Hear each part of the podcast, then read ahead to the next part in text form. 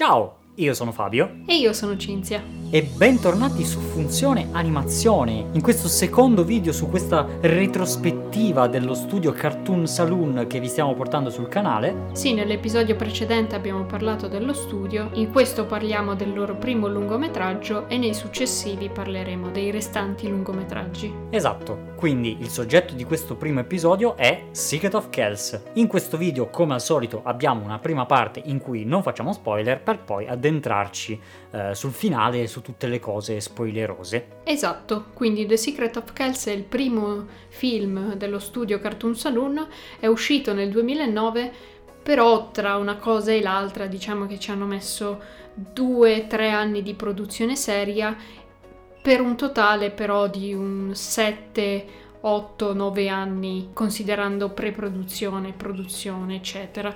Anche perché, come abbiamo detto nell'episodio precedente, hanno impiegato tanti anni per raccogliere i fondi per poi poter autofinanziare questo film. Infatti è un film indipendente, come tutti quelli dello studio Cartoon Saloon. E questo è il primo film del trittico irlandese, è diretto da Tom Moore e prende forte ispirazione dall'arte medievale, in particolare dal libro di Kells. E la storia racconta del giovane Brendan che vive nell'abbazia di Kells e qui deve un po' sottostare, diciamo, al regime dell'abate di Kells che per paura dei vichinghi sta fortificando l'abbazia con delle altissime mura e ha un approccio molto negativo e conservativo nella vita, diciamo. Infatti non vuole che Brendan esca e vuole che rispetti molte regole. La vita di Brendan però cambia quando arriva all'abbazia Aidan di Iona con il libro di Kells appunto che sta man mano scrivendo e Aidan si farà appunto aiutare da Brendan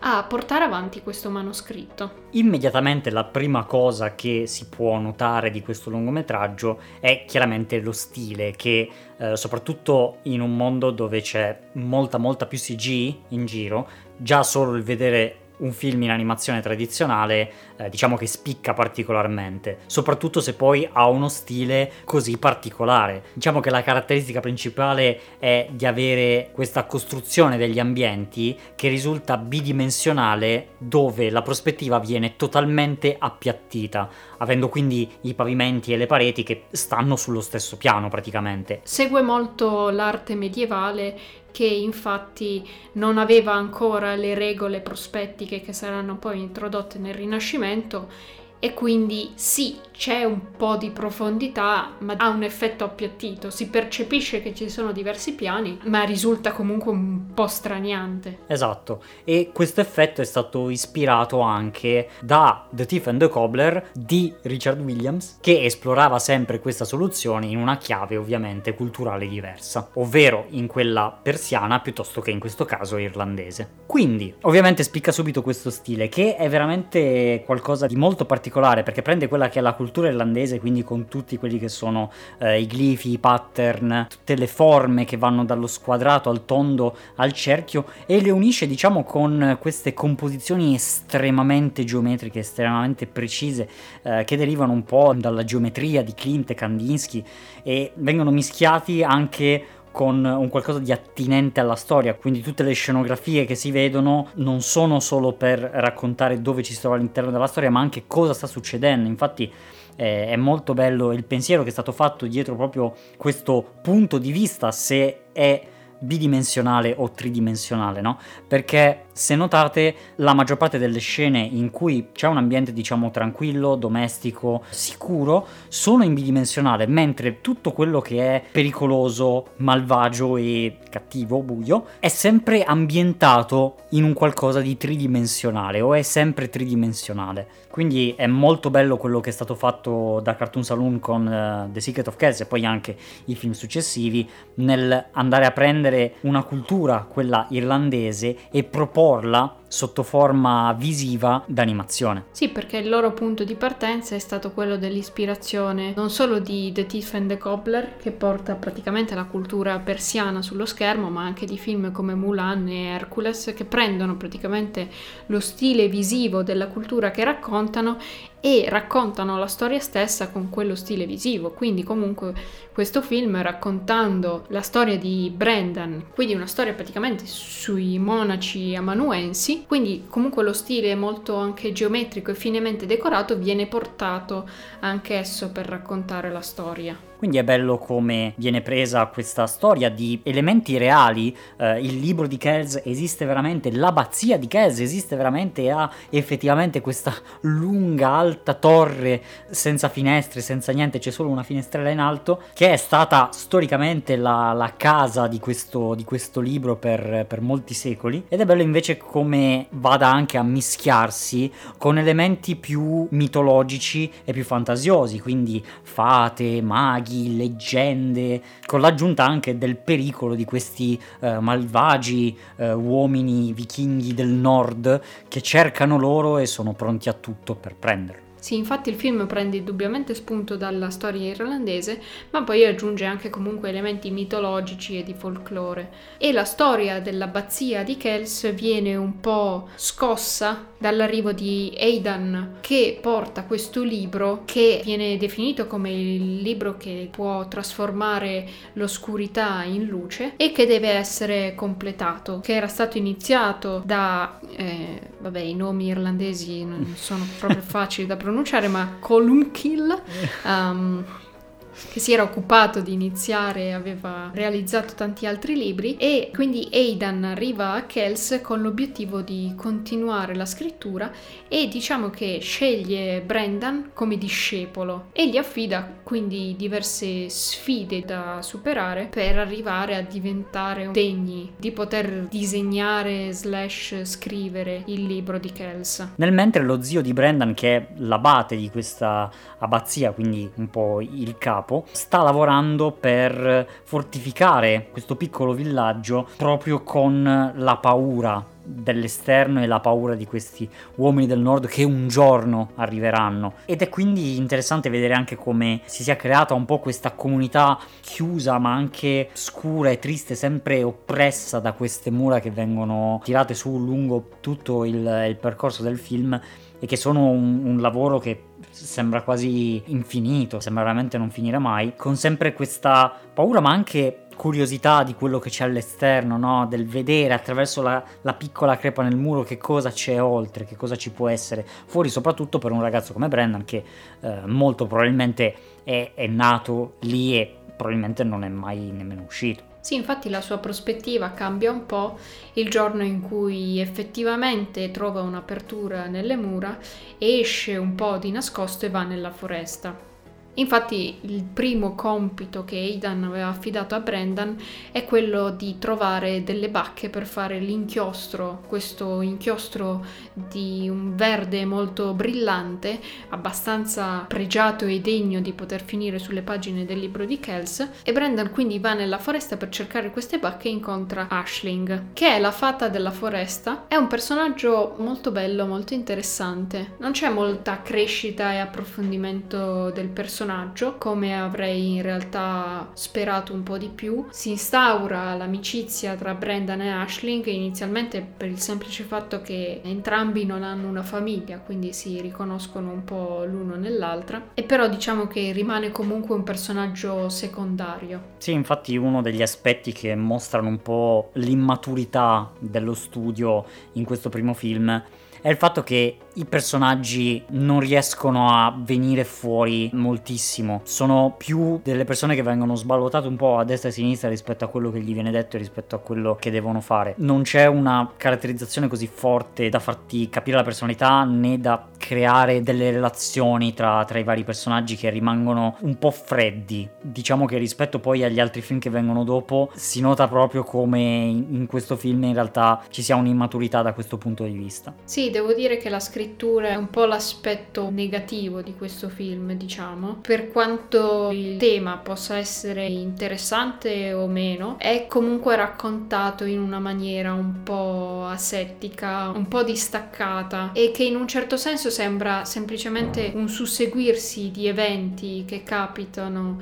attorno a Brendan, ma senza avere un impatto su di lui effettivamente. Sì, esatto, c'è una crescita nel suo personaggio, negli altri un po' di meno, un po' più marginale la crescita degli altri personaggi. Però appunto non viene neanche ben spiegato il perché lui abbia questa curiosità, questa voglia, tutta questa energia nel voler andare comunque contro quello che gli viene imposto dallo zio. Sì, il film risulta in una scrittura che è abbastanza lenta, cioè nonostante il film duri un normalissimo 70 minuti e più, in realtà è veramente lenta raccontando poche cose alla fine, non viene detto moltissimo. E Credo che sia più che altro per soffermarsi veramente su quella che è l'estetica del film. È un film veramente tanto, tanto estetico e che si sofferma molto su quella che è la forma e il visual delle cose. Per dire, questo villaggio si vede molto dall'esterno, anche per farne vedere la crescita delle, della cerchia di mura. Ma diciamo che tra virgolette si perde molto tempo su questi dettagli che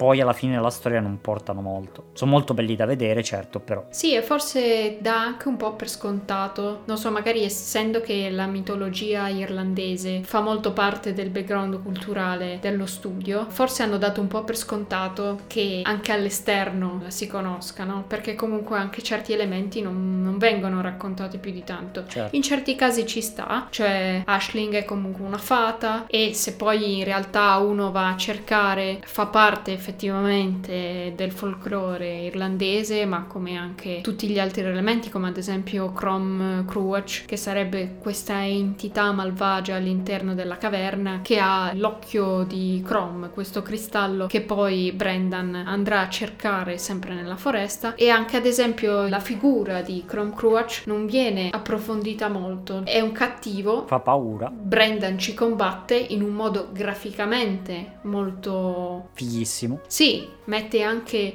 sullo schermo appunto il fatto che è un film che racconta della scrittura, del disegno, no? E quindi anche il protagonista come combatte contro un cattivo con la scrittura e il disegno. Però in realtà non viene approfondito il cattivo, non viene approfondito il perché il cattivo abbia questo cristallo. Forse dà per scontati certi elementi che per il regista sono di casa e quindi si perde un po' in realtà. Alla fine il film rimane impresso per l'aspetto visivo più che per la storia, per quanto creino comunque fascino questi aspetti mitologici che anche appunto per il fatto che non conosciamo creano curiosità. Sì, anche i, i vichinghi, queste figure alte nere che non parlano, pensano solo a uccidere, sono spietate, non gli viene data la minima profondità, sono delle macchine di morte che non possono essere fermate in nessun modo e questo porta tra l'altro il film ad essere comunque meno tanto felice, diciamo che è molto drammatico e triste, a tratti malinconico